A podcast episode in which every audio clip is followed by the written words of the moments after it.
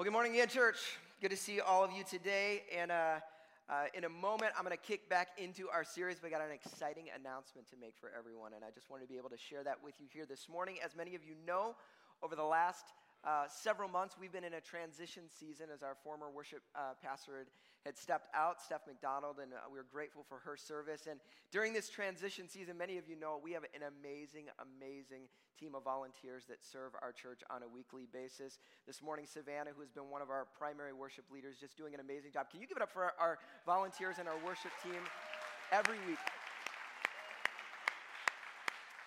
Uh, you guys I have no idea the hours that they spend in prayer, in preparation, in practice, getting here early in the morning to serve our church on a weekly basis. And we are so, so grateful for them. Uh, but as we prayed about what this transition season was going to look like, uh, we were just asking God to bring us wisdom and what that would be. And we are excited to announce that we have ex- uh, extended an invitation and they have accepted for a new worship pastor. His name is Tyler Vanden Heuvel and his wife Kylie. Uh, they are on staff currently at a church in the Albert Lea area, and uh, they have been serving there uh, for the last uh, two years at a different church prior to that. But God has been stirring something new in their hearts in preparation for this season, as well as in our hearts, and we are so so excited uh, to be able to have them come and join us. Both of them are amazing. Amber and I have had the opportunity to spend time with them together. Uh, but what you'll know about Tyler is what we were not interested in hiring a rock star. Okay, and when it comes to worship world, somebody apply. In, in worship world, sometimes they're like, let's find a rock star. And to be, yep, that's not what we want. We want somebody that can lead us to Christ. And that's Tyler's passion. He is very talented, but he has a heart of a worshiper. He has a heart to serve, and he has a heart to lead us in worship before him. And I know this is going to be an amazing, amazing thing for our congregation and for our team. Uh, he also has a desire to continue to equip and raise up leaders. And so, as we've always had, we'll continue to see leaders within our church leading on a regular basis. It's going to be a beautiful, beautiful thing. So, uh, mark your calendars, June 4th. June 4th will be their first Sunday here. It will be his first Sunday here leading. And so you're going to want to be here that Sunday as we get to step into a new season at the church. Very excited about that. Yeah, super excited. Awesome. Well, we are going to continue in the series that we've been in for the last uh, several weeks. I do, as we're talking about marriage and relationships. And uh, if you have been here the last several weeks, you remember kind of the things that we talked about. Back in week number one, I talked about one word. There's one word that could transform your marriage, it could transform relationships, and that word is cherish. If we would actually cherish, do we truly cherish our spouse? Do we cherish those relationships in our life? Week number two, we said, you know, a lot of times we act like vacuum cleaners. And we, the, the call is like, don't, don't be a vacuum. Quit sucking the life out of everybody around you. Instead, the challenge is this can we center others and not self? Rather than making everything about us, how can you meet my needs? Instead, how can I care for you? How can I serve the other? And then last week, we talked that marriage is a mirror. Relationships are a mirror. They're showing things and revealing things about us, what's going on in us. The question is, will we actually pause and pay attention to what our relationships are showing us? And the question we ask is this what fruit is coming out of your life? We want to point the finger. I can't believe they did this. I can't believe they said that. But in reality, what is it saying about me? What's coming out of my life in this relationship? When the pressures of relationship come, what do we actually see in our lives? And so that's what we've been looking at. If you missed any one of those messages, I encourage you to go back and watch it. But this morning, uh, we're going to look at a relational command of Jesus. Not a, re- a relational request, not a relational suggestion, a relational command of Jesus that is not always fun, but it's absolutely necessary if we're going to experience the life He wants for us. All right? If you got your Bibles, turn with me to Matthew chapter 6. Matthew chapter 6, beginning in verse number 14. And if you're turning there on a phone or digitally, we're in the NIV translation, all right? Would you stand with me across the room as we're going to read our text here this morning? Just two verses here for us. We stand in just in honor of God's word. There's nothing sacred about it, it's just our tradition here. All right, Matthew chapter 6, beginning in verse number 14, it says this For if you forgive other people when they sin against you, your heavenly Father will also forgive you. But if you do not forgive others their sins, your Father will not forgive your sins. Father, we thank you for your word. And we believe with all of our hearts that your le- word leads to life. And so, God, I pray today that you would break down any walls that we have to responding to what you're commanding. Instead, God, I pray that we would step into the freedom that you have for us, Lord. We need your help in this one, Lord. We pray in Jesus' name. Everybody said, Amen. You can be seated. How many of you know there are things in life that are good for you that not everybody likes, right? Uh, raise your hand if you know that saving money is a good idea. Raise your hand, okay? How many know spending money is way more fun, right? You know what I'm saying? This is way more fun. Same's true when it comes to working out. Like we all know exercise is a good idea, right? Sitting on your TV eating ice cream, way more fun, okay? It's just more fun. It is. The same thing is true when it comes to food, because there's food that you eat that I know you don't like, but you only eat because you know it's good for you, right? So I'm going to give you 10 seconds. Turn to your neighbor, tell them one food that you eat, you don't actually like it, but you force yourself to eat it because you know it's good for you. Turn to your neighbor, tell them what is that food?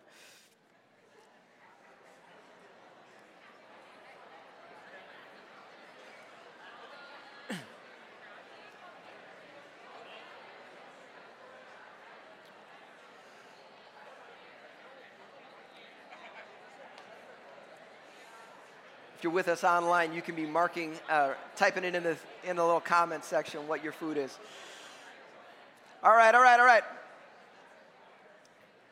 Uh, now, I don't, I don't know for you, uh, you know, I've met people before and I don't understand this one little bit. There's people that don't like meat and they only eat meat because it's protein and they know they should. That makes no sense to me, okay? Like, what's wrong? I don't know what's wrong. But no, for me, the food, like, it has to be a vegetable, okay? Any veg, I don't eat any vegetables because they're good. Can anybody agree with me on that one? Like, there is no such thing as a good vegetable. They don't taste good. They are a thing to hold butter and salt. That's all vegetables are. Or to dip in ranch. Like, that's what a, I don't like vegetables. I'll eat broccoli. Like, I don't like broccoli, but I will eat it because I've convinced myself it's a superfood and it's good for me. And I, and I do that. So maybe you're better than I am. I, I, I hope that someday I will grow up and be as good as you and eat my vegetables and taste good, but whatever. Okay, but this, this command this morning that Jesus gives us is like that food that you don't really like to eat, but you eat it anyways. Okay? I'm to be honest. Because the command Jesus gives is forgive. Forgive. It's not a suggestion, right? It's not a recommendation. It is a clear command of Jesus. Now, forgiveness is something that we teach kids, don't we? Right? Say you're sorry, ask for forgiveness. You know, you got to forgive them. You know, we talk to that with kids because when you're a kid, it's usually a fairly easy thing. You know, they said a mean word or they, you know, they kind of bumped you or hit you or something like that. But if we're honest, when we get older, it gets a little bit more complex. Forgiveness can get more challenging. And oftentimes, forgiving others can feel counterintuitive.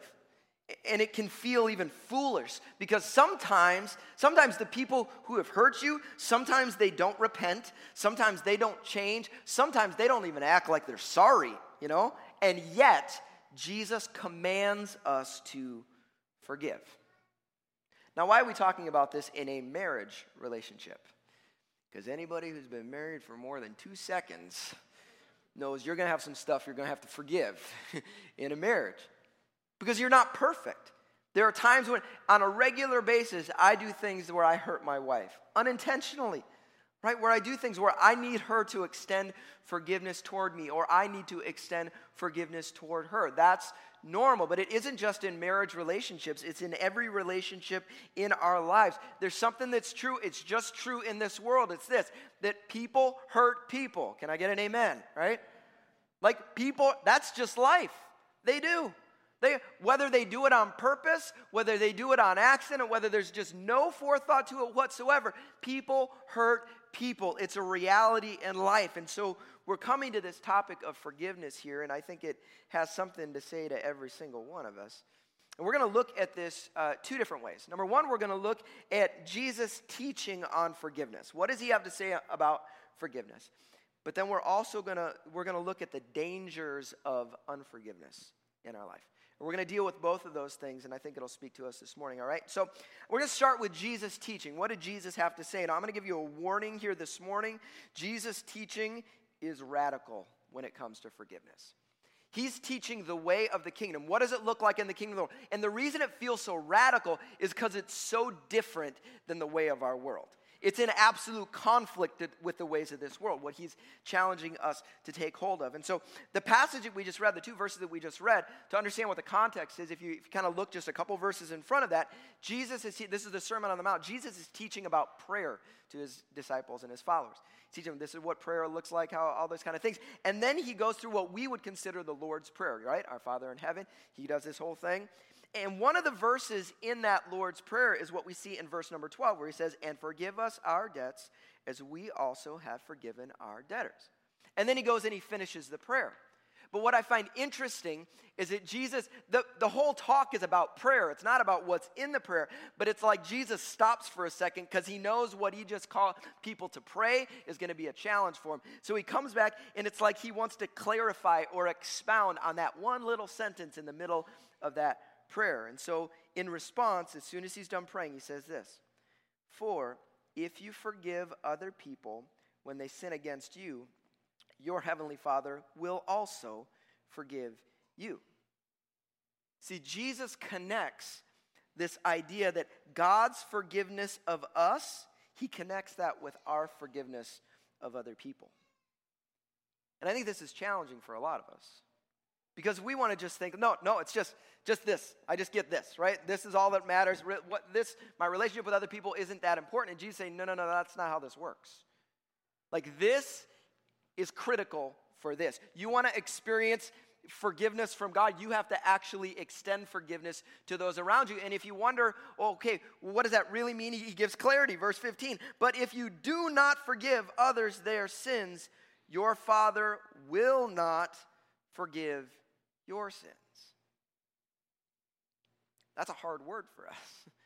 We don't want to believe that one. We're, no, no, Jesus loves, He forgives. I don't have to do anything to, like free grace. It's all these kind of things. He's saying, hey, hey, you've got to actually extend this right. You want to receive it? You've got to extend this forgiveness. You want to experience it? You don't get a choice in this one.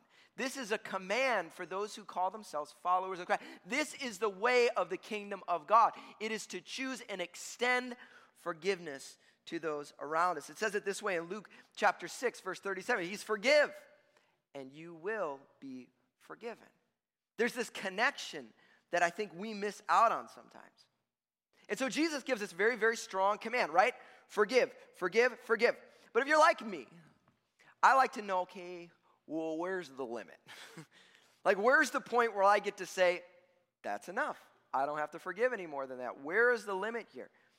And, and this is actually something that we're going to turn to another passage. So if you got your Bibles, would you turn with me to Matthew chapter 18? Matthew chapter 18. We're going to spend the rest of our time here looking at Matthew 18.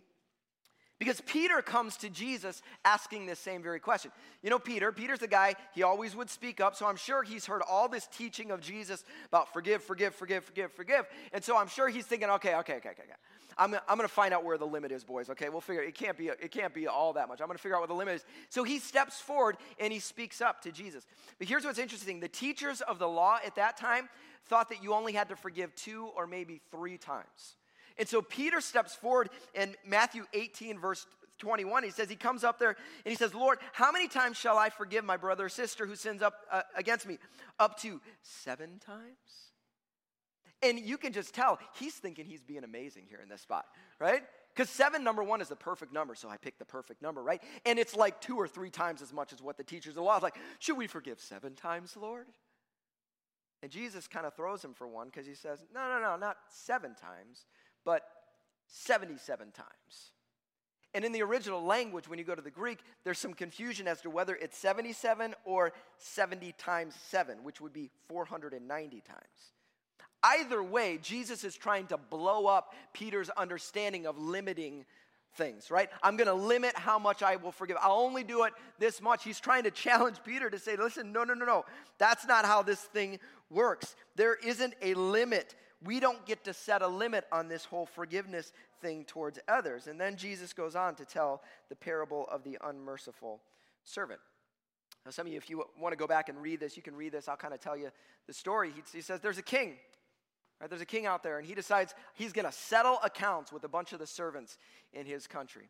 And so he brings one of the servants forward. And it says he brings a servant forward who owes him 10,000 bags of gold. Huge amount. 10,000 bags of gold. He says, Pay up. We're selling this thing, pay up. And the guy's like, No, no, have mercy on me, have pity on me. I, I don't have the money. And you read the story, and, and the king has compassion on this person. He says, You know what? More than giving you extra time, I'm just going to wash your debt clean. Totally wash it away. And it says that that servant leaves, joyful, leaves, right? And as he leaving, he runs into another servant who owes him money. And this servant owed him 100 pieces of silver. And in that moment, he says, Hey, pay me the money that you owe me. And the servant does the same thing that he had just done. He says, I don't have the money. I'm so sorry. Have pity on me. Have compassion on me. All right? But rather than having mercy like the king had on him, this servant says, No. And he throws him into jail until he can pay up his debt. Now, what is Jesus trying to point us to in this story? I think to understand the, the gravity of what's going on here, you have to understand the comparisons here. So, so for a day wage worker, like somebody who's just a, a poor worker here, that 10,000 bags of gold would have represented 200,000 years of salary. Like, that's how big this amount is. This 100 pieces of silver would have equaled 100 days of salary. 100 days, 200,000 years. If we put it into our money, it would be $3 billion debt, $6,000 debt. Okay? This is a compare. What is he trying to show here? He's demonstrating, listen, listen, all of you. In Christ, you have received grace and mercy and forgiveness that is unfathomable. You can't even understand what God has done for you. And as a result of what you have received, our calling is to extend forgiveness and grace to those around us. Paul talked about this over and over and over again, where he said, Forgive others as God in Christ has forgiven you. All you got to do is just give what you got, give what you have received from God. Extend that to those around you. In comparison to the, the debt that we owe a perfect, holy God, in comparison to that, extend forgiveness to those around you. But Jesus ends this thing with a, a, really strong warning. I say it all the time. actually, last year I had a little message I called Fuzzy Jesus. If you missed that one, you can go back and watch that one. Because I said a lot of times we like to listen to the really fuzzy Jesus moments, the really soft stuff, the tender stuff, you know, that makes us feel good, those comments. But Jesus ends this story in a rather challenging way. He finishes telling the story this. says, Then the master, the original king, called the servant in. You wicked servant, he said. I canceled all that debt of yours because you begged me to. Shouldn't you have mercy on your fellow servant just as I had on you?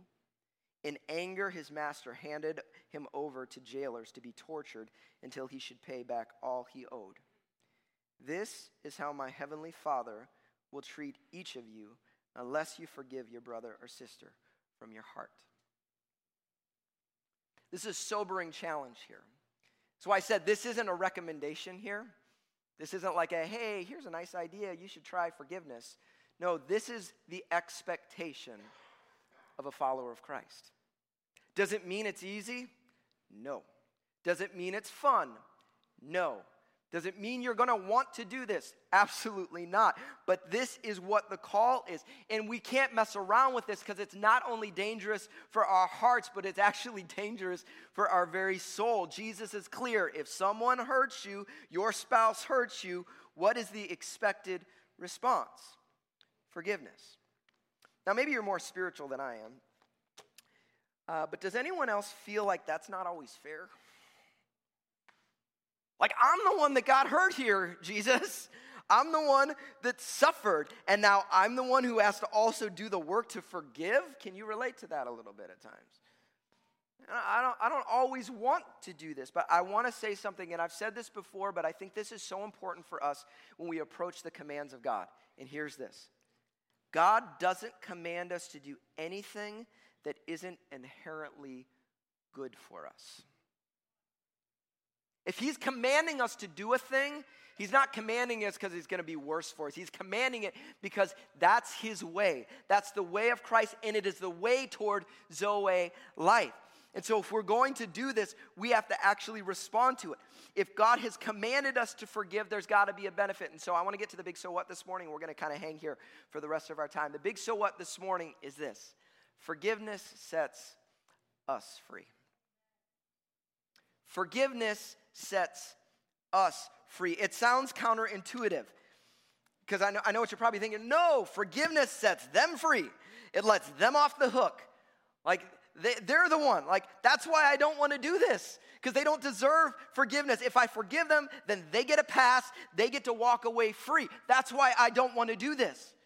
But hear this when we selfishly withhold forgiveness, what we don't see is the cost of unforgiveness in our own lives. Unforgiveness puts us in chains. Okay? And I want to illustrate this this morning. I want to invite uh, Jordan up. Can you join me up here? Give it up for Jordan. He's going to join me up here on the stage.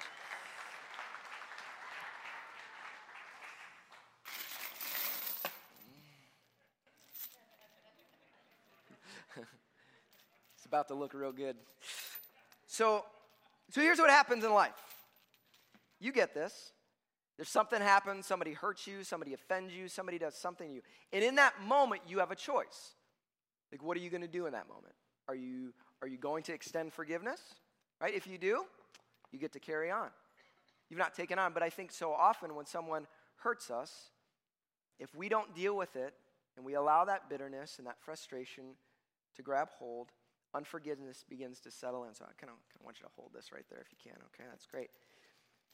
And what we don't understand is that we think that we're, oh, they don't deserve my forgiveness. They don't, they don't deserve any of this from me. I'm, gonna, I'm gonna just going to continue to be mad at them. I'm going to make sure they know that they get to pay for what they've done. What we don't understand is that while we're, we're saying that, we're actually putting ourselves into bondage. We're chaining ourselves up. You know, because you sit there and you get bitter. You know what I'm talking about? Like you get, start getting bitter. Every time you think about that person, like it just starts to seethe in you a little bit. Now you're angry and just tense. You feel like, oh, can't stand them. And then, and then you replay that thing over and over again, like that one thing they did, you keep talking about it. And then when, when you see them having fun in life, like you're just mad because like they don't deserve to have fun in life. They should be, they should be unhappy, right? That's what they want here. You can hold on to that for me. Thank you. Thank you there, Jordan. And, and, and here's something you need to know. Like sometimes unforgiveness makes you just more angry. You ever met somebody who's just like, man, they're just so angry all the time? Because it's hard to be happy and angry at the same time. And, and you're really just, you've just kind of sucked your own happiness out because you're holding on to something towards somebody else. You kind of put yourself in chains. And here's, here's the reality that we have to understand is that when we hold unforgiveness towards somebody that we don't see on a regular basis. So let's say this is somebody from your past. This is somebody you don't see on a regular, you know, it's not in your family. It's just somebody who's out there. You don't see them on a regular basis. Here's the problem when you have that kind of unforgiveness, oftentimes the other person doesn't even know that you're mad at them. Like you're holding on to bitterness and they don't even know it, right? They did something to you and they're off living their life, doing whatever. They're not thinking about you at all. And over here, you're in chains, seething at the fact that you're mad about something that they did a long time ago. Some of you know what I'm talking about. Like they didn't even know. I'm gonna tell you story. This happened to me like a decade ago was, a mo- it was one of the saddest moments that I've ever experienced. This woman comes to me at, at previous church I was a part of and say, Hey, Greg, can I meet with you? I'm like, Yeah, yeah, I'd love to. I hadn't connected in a while. I'd love to. Come into my office. Great. We set up an appointment. She comes in. Proceeds to tell me that for seven years, she has been mad at me and harboring anger toward me and unforgiveness in her heart toward me. Seven years. Why? It was some decision that I had made seven years earlier, wasn't even that big of a deal, but she had got offended by that, was mad about that, and she had allowed that to lock in her heart. And she was angry at me and bitter at me, and she said this was something she had been struggling with for seven years, like just holding on to this thing. Why is it so sad to me? Because for seven years, I was living my life. I didn't have one clue that she was wrapped up in unforgiveness. She never talked to me about it. She never let me know. I, I didn't know there was anything wrong. And she's sitting here harboring anger toward me, and but it's ruining her. It's destroying her while I'm going about living my life. Now, thank God she finally got to a moment where she was able to get to a place of healing and receive that. But I think, what if she'd have done that six and a half years earlier? Like life would have been a lot better, but she had put herself into chains because she has not taken the step to choose forgiveness, to pursue that reconciliation in her own heart. See, unforgiveness keeps you in chains. My former pastor used to say this all the time. Unforgiveness is like drinking the poison and hoping the other person dies. And a lot of us live our lives that way. Like they don't deserve they don't deserve my forgiveness. You're right, they don't. Just keep yourself in chains then. That's fine. Let them continue to control your life because that's what we do. We let these people in the past, they're going to keep controlling me from the past. So, this is what happens when it's somebody that, that you don't really see on a regular basis. But when it's your spouse, or when it's somebody that is close to you, you see on a regular basis, how many of you know they're going to know that you're not happy with them? There's no hiding unforgiveness. Like when there's, there's bitterness in your heart toward your spouse, they feel it, they know it, okay? There's no question about it. And here's the problem is in a relationship, you're like, well, how can, I wish our, I wish our marriage was just so much more close. I wish we were more intimate. How in the world can you have an intimate relationship with somebody who's wrapped up in chains? Like, how do you do that? And here's the worst part in marriages is that a lot of times both spouses are wrapped up in chains because they're both unforgiving toward one another. Both of you mad at each other, you know? And in marriage, it doesn't just take one instance. You know, I'm sure many of you have experienced and there have been some horrible things that have taken place in some of your lives, and I understand that. There was that one moment. Maybe it was that affair years ago. Maybe it was that moment of deception, of lies, whatever it is, that moment a long time. That can happen in a marriage. But I also know that in marriage, sometimes unforgiveness doesn't come from one big thing, it comes from the accumulation of a lot of the same thing. You know? It's like that time that you were, hey, you, you know, I don't feel like my, my husband is, gives me any attention. And it was just one time, but now it's been 10 years of not feeling like that attention, and now I'm harboring unforgiveness toward them. I've held on. This thing has gotten I mean, just wrapped me up in chains because I, I can't, can't deal with it, you know? Whatever that is, it, it just grabs a hold of our heart. And we're like, I wish we had better relationships, but we're both locked in chains and there's nothing that we can do about it. But see, this is what we have to understand is that you look at Jordan over here, if you notice something, I didn't put a lock on that chain. I didn't. He's holding on to the chain himself. And this is what unforgiveness actually is. And I, I want to say this to some of you. Some of you have been hurt in ways that I can't, I can't imagine. Some of you have suffered pain that is just horrible. And I want to just say I'm really, really sorry. I wish I could go back. I mean, I wish I could go back in my own life and, and prevent some of the ways that I have hurt my spouse. I wish I could.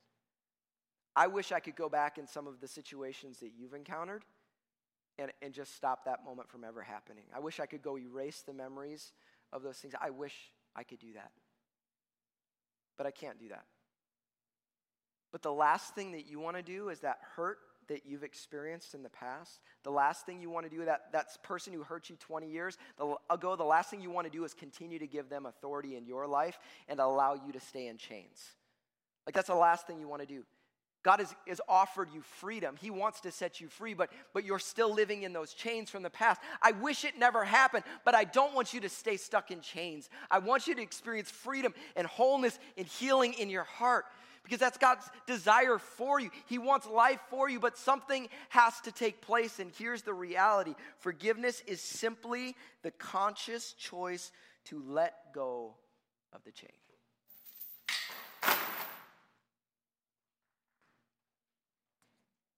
When you have a moment where you just say, okay,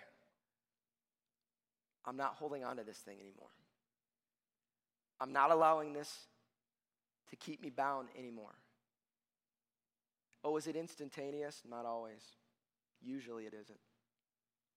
But it has to start somewhere. And I don't forgive because they deserve it, and not because I feel like it, and not because it's easy and not because it's comfortable. I choose to forgive because Christ has forgiven me, and because I know that forgiveness will set me free. Okay? Thank you, Jordan. You can step down.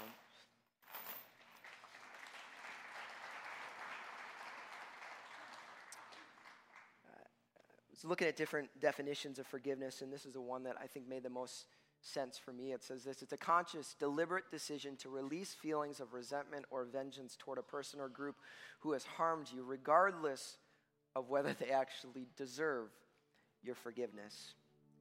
See, forgiveness isn't forgetting, it's not.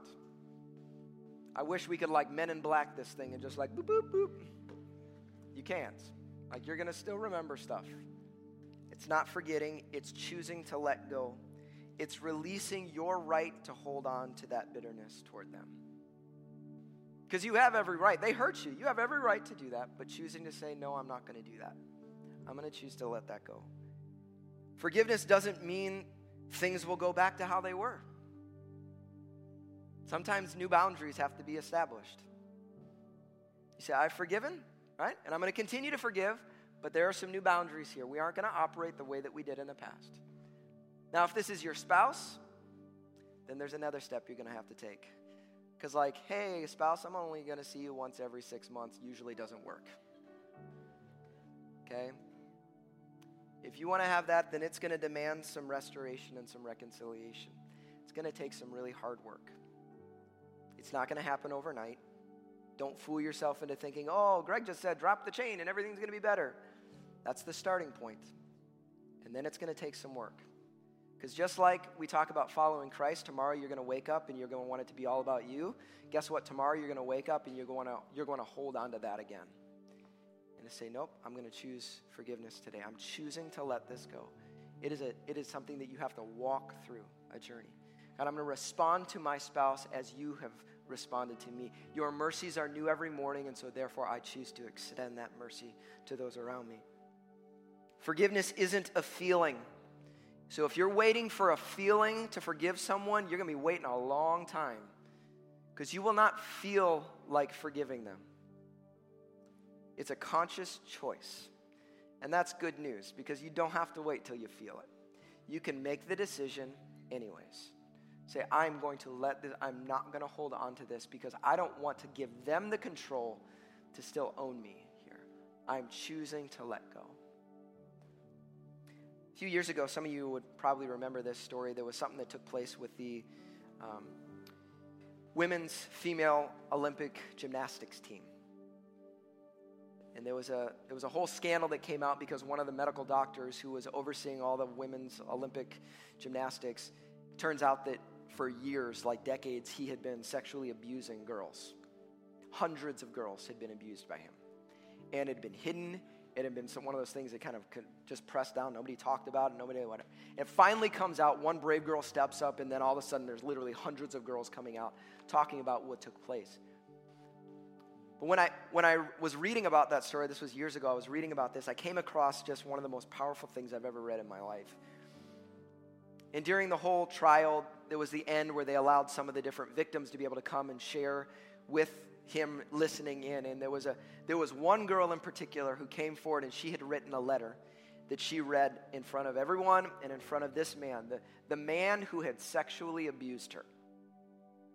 And this is the letter that she read to him.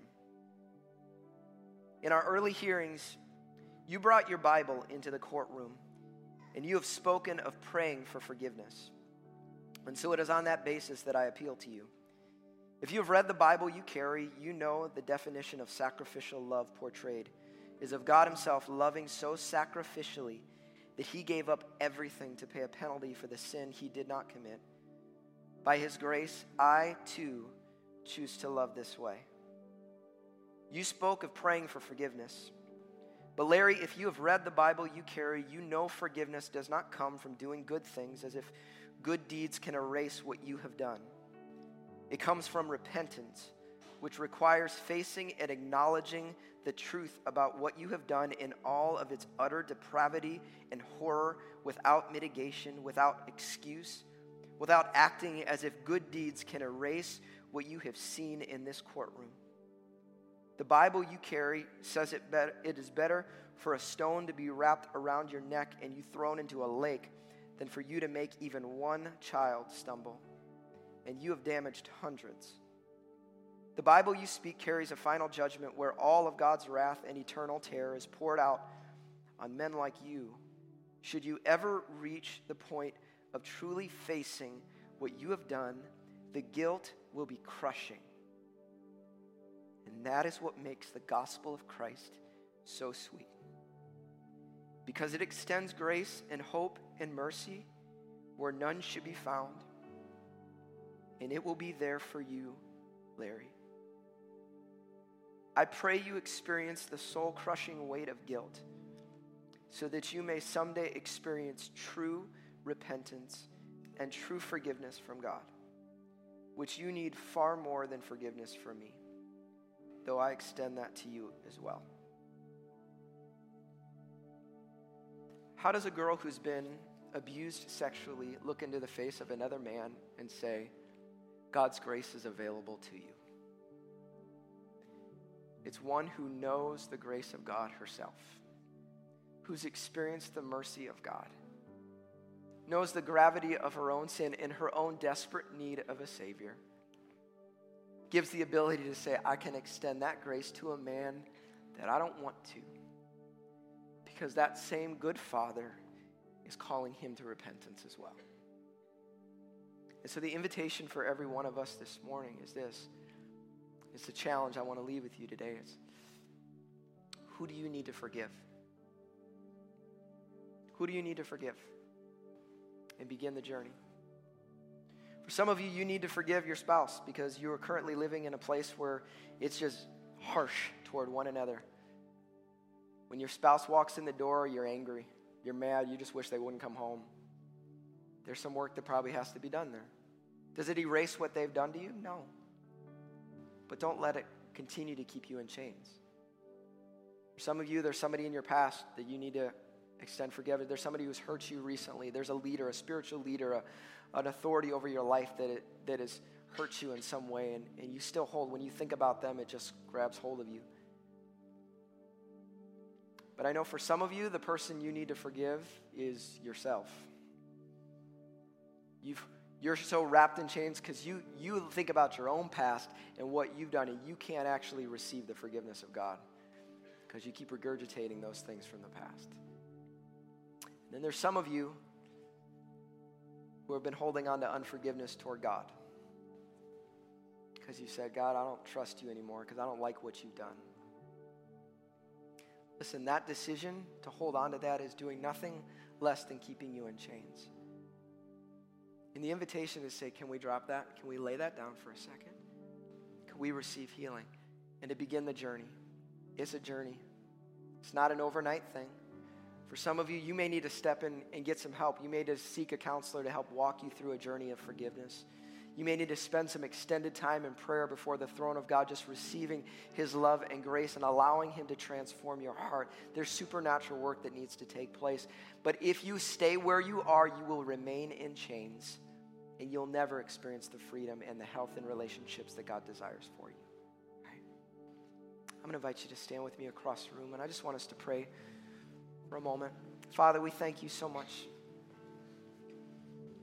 we thank you for your grace and your goodness, God, that we had a 10,000 bags of gold worth of debt that we owed, Father, but you said clean, new.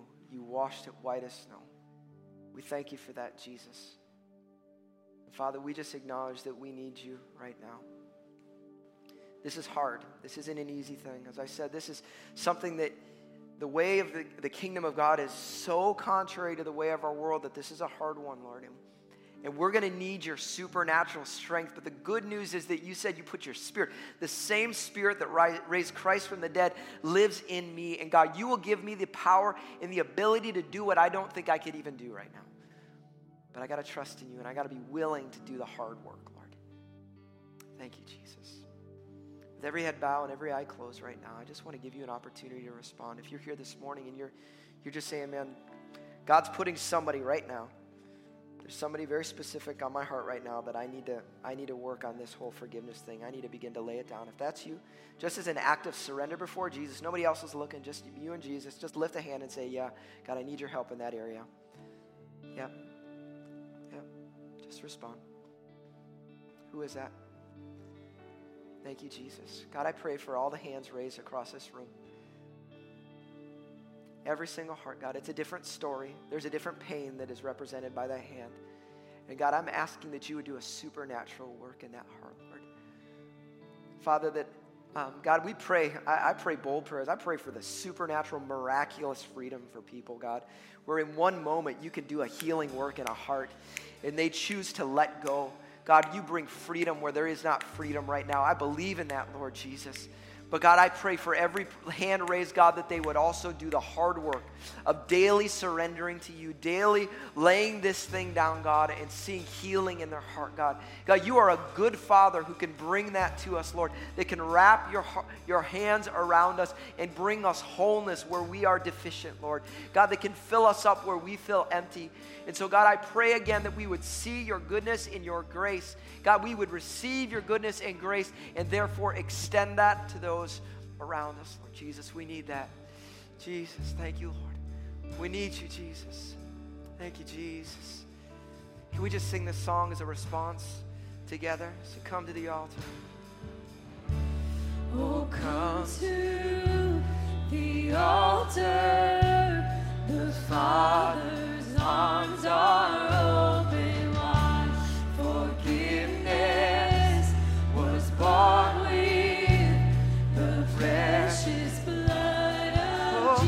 it out. Christ. Oh, come to the altar.